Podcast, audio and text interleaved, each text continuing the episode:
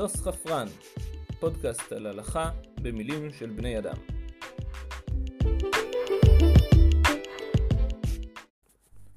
ברוכים הנמצאים, כאן שילה כהן, ואתם מאזינים לדוס חפרן, והפעם, אוכלי נבלות.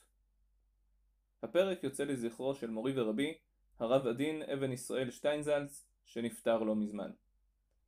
התלבטתי הרבה על איזו סוגיה נכון לדבר כשמעלים את זכרו של הרב עדין, שידו הייתה בכל, ולא רק בסוגיות התלמוד, אלא בכל נושא אפשרי בעולם. ביולוגיה, פיזיקה, גמרא, קבלה, פילוסופיה. הרב עדין היה יכול לקחת כל נושא שבעולם ולדבר עליו בלי סוף. הוא היה מעיין נובע שלא פוסק לרגע.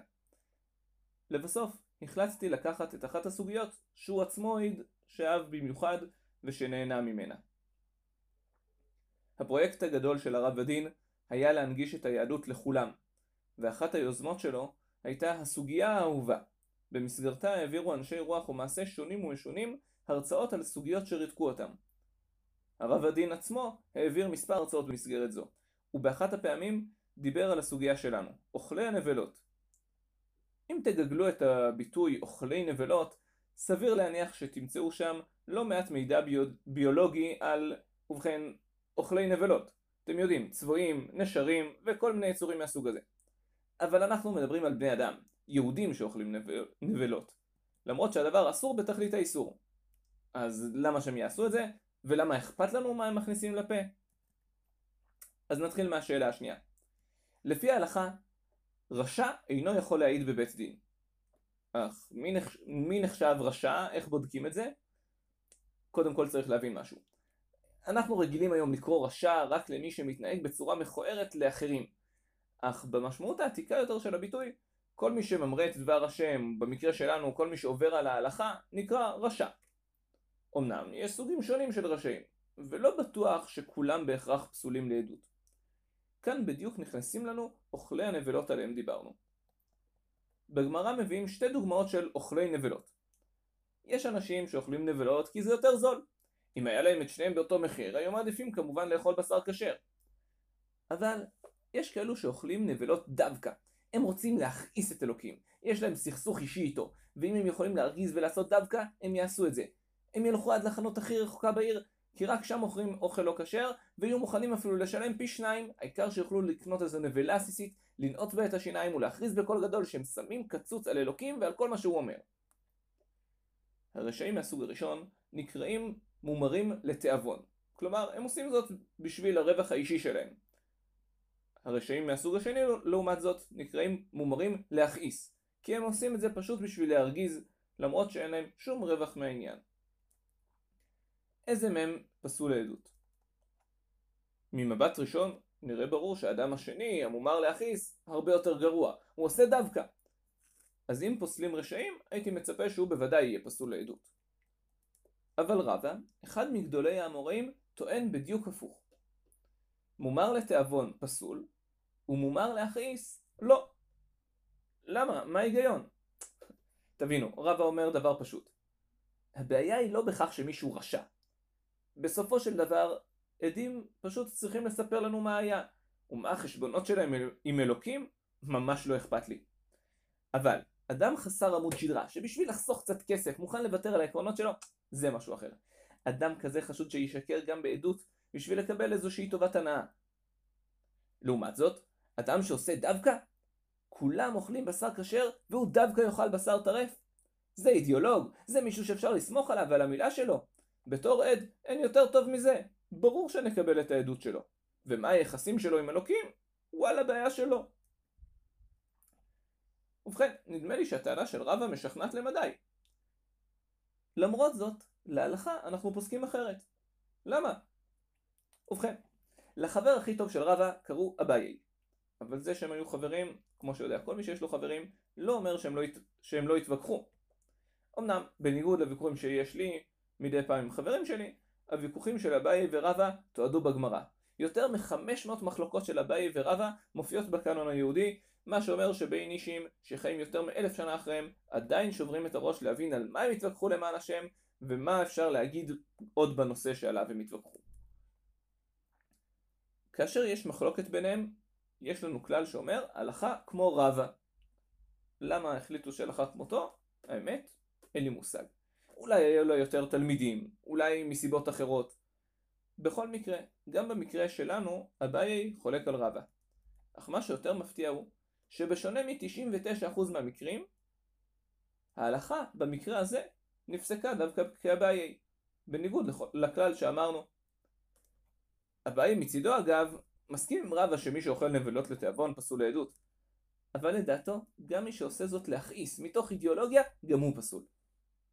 נראה שהטיעון המבריק של רבא לא שכנע אותו. מדוע?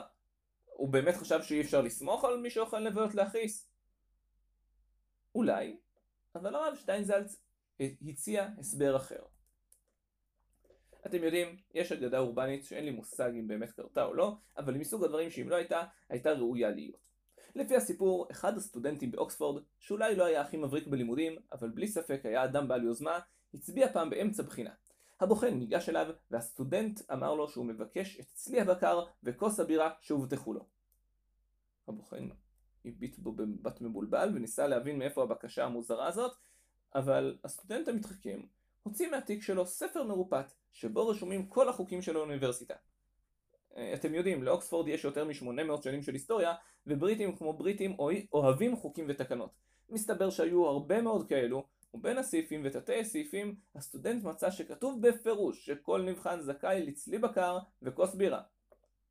הבוחן פנה לממונים עליו, ודיקן האוניברסיטה הגיע בעצמו, ניגש לנבחן ואמר לו שהוא מתנצל על העניין, אך החוק הזה לא מומש לפחות ב-200 השנים האחרונות. הסטודנט מצידו אמר לו שזו בושה שהאוניברסיטה לא מקפידה על החוקים של עצמה. הדיקן התנצל שוב וביקש להחליף את הצלי במנת המבורגר מסניף מקדונלדס הקרוב, שכן אין לו מושג מאיפה הוא יכול להשיג לו עכשיו צלי בקר. הסטודנט הסכים ברוב נדיבותו, וכך זכה בארוחה חינם על חשבון האוניברסיטה. לאחר שהסתיים המבחן, נקרא הסטודנט למשרד הדיקן שהודיע לו בקול חמור שהוא מסולק מהלימודים. מדוע התקומם הסטודנט? רק בגלל שדרשתי שתקיימו את החוקים של האוניברסיטה? לא, אמר הדיקן, זה משום שאתה עצמך עברת באופן בוטה על חוקי האוניברסיטה. תקרא. הדיקן דח... דחף לעבר הסטודנט ספר מרופט, והסטודנט קרא אין לגשת למבחן באוניברסיטה ללא חרב. הסיפור הזה מלמד אותנו כמה דברים חשובים. קודם כל, אל תנסו להתחכם עם בריטים, זה לא משתלם. שנית, ואולי נוגע מעט יותר לענייננו, הוא מלמד אותנו מהי טיבה של מערכת חוקים. בכל מערכת חוקים יש ממד של פורמליות. כלומר, לחוקים יש או היה פעם היגיון כלשהו, אבל זה לא אומר שבכל סיטואציה ההיגיון הזה עובד. ומה שנכון בחוקים של אוקספורד, נכון גם להלכה. בהרצאה שהעביר הרב הדין, הוא טען טענה מעניינת. לדעתו לאביי יש באופן כללי גישה יותר פורמליסטית. אם רשע פסול להעיד, אז כל מי שרשע פסול. אדרבה, כמו שאמרנו בהתחלה, מי שאוכל נבלות להכעיס, הוא אפילו יותר רשע, וזה לא משנה שהוא אידיאולוג נוקשה וישר כמו סרגל. ייתכן שההיגיון בקביעת ההלכה היה במקור שאנחנו לא מאמינים לרשעים. אבל גם אם יש כמה רשעים ישרים, אידיאולוגים כאלה, זה לא משנה את החוק. רבא לעומתו, הוא בעל גישה רכה יותר להלכה.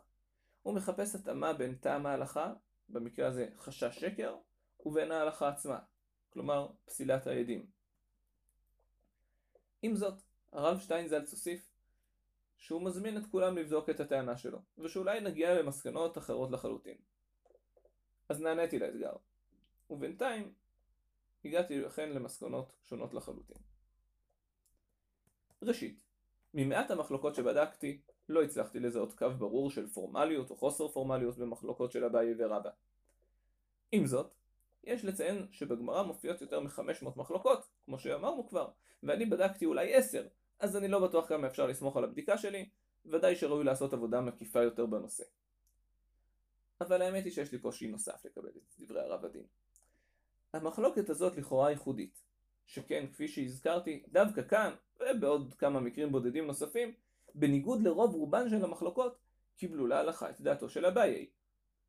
אם המחלוקת נובעת רק מגישה כללית להלכה, הייתי מצפה, שכמו שפוסקים בדרך כלל כמו רבא, גם כאן נפסקו כך. איך שלא מסתכלים על זה, התוצאה נראית מוזרה מדי. כנראה שיש פה סיבה מסוימת שבגללה אה, אביי פסק אחרת מרבא, ושהסיבה הזאת אמורה להיות מספיק משכנעת כדי שגם אמוראים אחרים, פוסקים אחרים, יחליטו לפסוק כמותו. אז מה אנחנו מפספסים כאן? בואו ננסה להסתכל מחדש על הסוגיה ולבחון מחדש את הנחות היסוד שלנו. ההנחה הסמויה בדיון עד כה הייתה שהסיבה שעד רשע פסול היא בשל חשש שקר. אך אביי ורבא לא אמרו שום דבר כזה. האם יכולות להיות סיבות נוספות לפסילת עדים? ובכן, במסמך שנכתב עבור משרד המשפטים ושעוסק בדיני קרובים, נכתב כי יש שתי סיבות שונות מדוע קרובי משפחה פסולים לעדות על פי החוק במדינת ישראל. במסמך כתוב כך הרצון להגן על ערכי שלמות המשפחה ושמירת שלום הבית וכן ההנחה לפיה קרובים הם בעלי עניין. במילים אחרות, אכן ישנו חשש של שקר. ההנחה לפיה הקרובים הם בעלי עניין ולכן הם יכולים להגיד דברים לא מדויקים.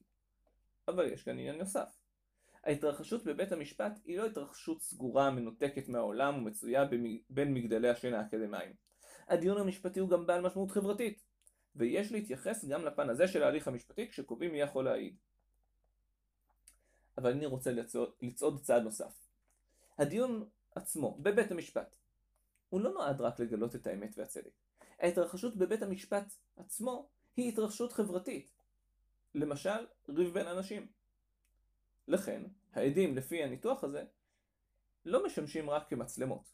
הם בעלי עמדה בנוגע למה שקרה ומה צריך לעשות. העדים ביהדות אינם מגיעים מטעם ההגנה או מטעם התביעה, העדים הם מעין גוף עצמאי שמגיע מטעם החברה. הם, דובים, הם דומים במובן הזה לשופטים, ואפילו משמשים כמוציאים לפועל של פסק הדין בחלק מהמקרים. כלומר, הם לא רק מצלמות, הם סוג של תובע מטעם החברה. השופטים, לפי החוק במדינת ישראל, חייבים להיות ישראלים. אם כל התפקיד של בית המשפט היה מתמצא בלמצוא את הצדק המוחלט, אין סיבה להניח שישראלי יכול לעשות זאת יותר טוב מעמיתו האמריקאי. אבל המשפט הוא יותר מזה, הוא עיסוק בבני אדם ולא רק בהגדרות משפטיות. בני אדם ממשיים שחיים בחברה מסוימת, וכדי להיות שופט יש צורך, צורך להיות חלק מאותה חברה. לפי מה שאמרנו עכשיו, אפשר לטעון דברים דומים גם לגבי עד. אני מזכיר שבפרק שעבר דיברנו על שיטת הרמב"ם, לפי השוטה פסול להעיד. לא בגלל שלא סומכים עליו, אלא בגלל שהוא לא חייב במצוות. והבטחתי שאסביר את העניין. אז הנה, אני פורע את הבטחתי. על פי ההיגיון שאמרנו עכשיו, אפשר להבין מדוע מי שאינו חלק מהמצוות לא יכול לשמש כעד בבית דין יהודי. שוטה יכול להיות לפעמים אדם אמין ודייקן, אבל לא חלק מקהילת המצוות, ולא יכול לשמש בה בתפקיד שהוא מעין שיפוטי.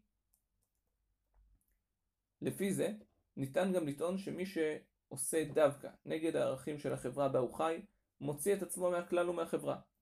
אוכל נבלות להכעיס, שחי בתוך חברה יהודית שמרנית, הוא כמו מי ששורף את דגל מדינת ישראל לעיני כל. זו אמירה בוטה ומרגיזה שאומרת למעשה אני לא מקבל את הערכים שלכם ולא רוצה להיות חלק מהחברה שלכם.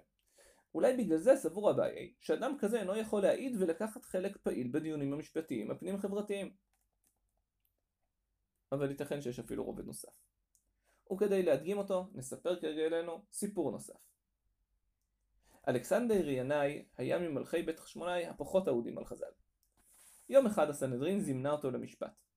ינאי הגיע והתיישב. שמעון בן שטח היה באותו זמן נשיא הסדר... שהיה באותו זמן נשיא הסנהדרין לא התרשם מהעובדה שינאי היה המלך ואמר לו בזו הלשון פחות או יותר קום על הרגליים איפה אתה חושב שאתה אתה לא עומד כרגע בפני בני אדם אלא בפני אלוקים אכן ינאי לא התרשם ואמר לו בלעג שהוא, שהוא מחכה לשמוע את אותו הדבר משאר השופטים שבדיוק נזכרו כל אחד שיש לו משהו יותר חשוב לעשות אבל הסיפור לא הסתיים טוב מבחינתם שמעון בן שטח התרגז ואמר שהקדוש ברוך הוא יפרע מהם על הפחדנות הזאת ואכן, גבריאל המלאך הגיח משום מקום, נתן לכולם סנוקרת, השכיב אותם על הרצפה. בכל מקרה, מה שחשוב לענייננו, הוא שלפי התורה, יש לבית דין תפקיד נוסף. תפקיד שאינו חברתי אלא דתי. הד... הדיון אינו רק בין בני אדם, בבית המשפט ניצב אלוקים. ההתרחשות בבית הדין היא התרחשות דתית. זה מה ששמעון בן שטח אומר לו, אתה עומד כרגע בפני אלוקים, לא בפני בני אדם. אני מזכיר שאנחנו נמצאים ממש לפני ראש השנה. יום הדין בו כולנו מגיעים למשפט לפני השופט הגדול, אלוקים. לא סתם לשופטים קוראים במקומות רבים בתנ"ך בשם אלוהים. בית דין הוא מעין מקדש, ופסק הדין הוא סוג של התגלות אלוהית. העדים לפי ההקבלה הזו משמשים מעין כהנים, שעבודתם היא המביאה את ההתגלות. לפי ההלכה העדים צריכים לעמוד בזמן העדות, בדיוק כמו הכהנים שצריכים לעמוד בזמן העבודה במקדש. הגמרא אף לומדת זאת מהפסוק, ועמדו שני האנשים לפני השם, כלומר העדים עומדים לפני הקדוש ברוך הוא בכבודו ובעצמו. לפי זה מובן מדוע מי שממרה בכוונה את פי השם ומנסה בכוח להרגיז אותו, לא יכול להעיד. איך אדם כזה יכול להביא את השכינה? אם כך, ראינו שיש לדיון בבית הדין בכלל, ולעדים בפרט, שלושה תפקידים. להביא צדק, לעשות סדר בחברה, ולהביא את דבר האלוהים. כל אחד מה, מהתפקידים האלו עשוי להאיר באור שונה את המחלוקת של אביי ורבא. אני חושב ומקווה שהרב הדין היה שמח על הדיון הזה.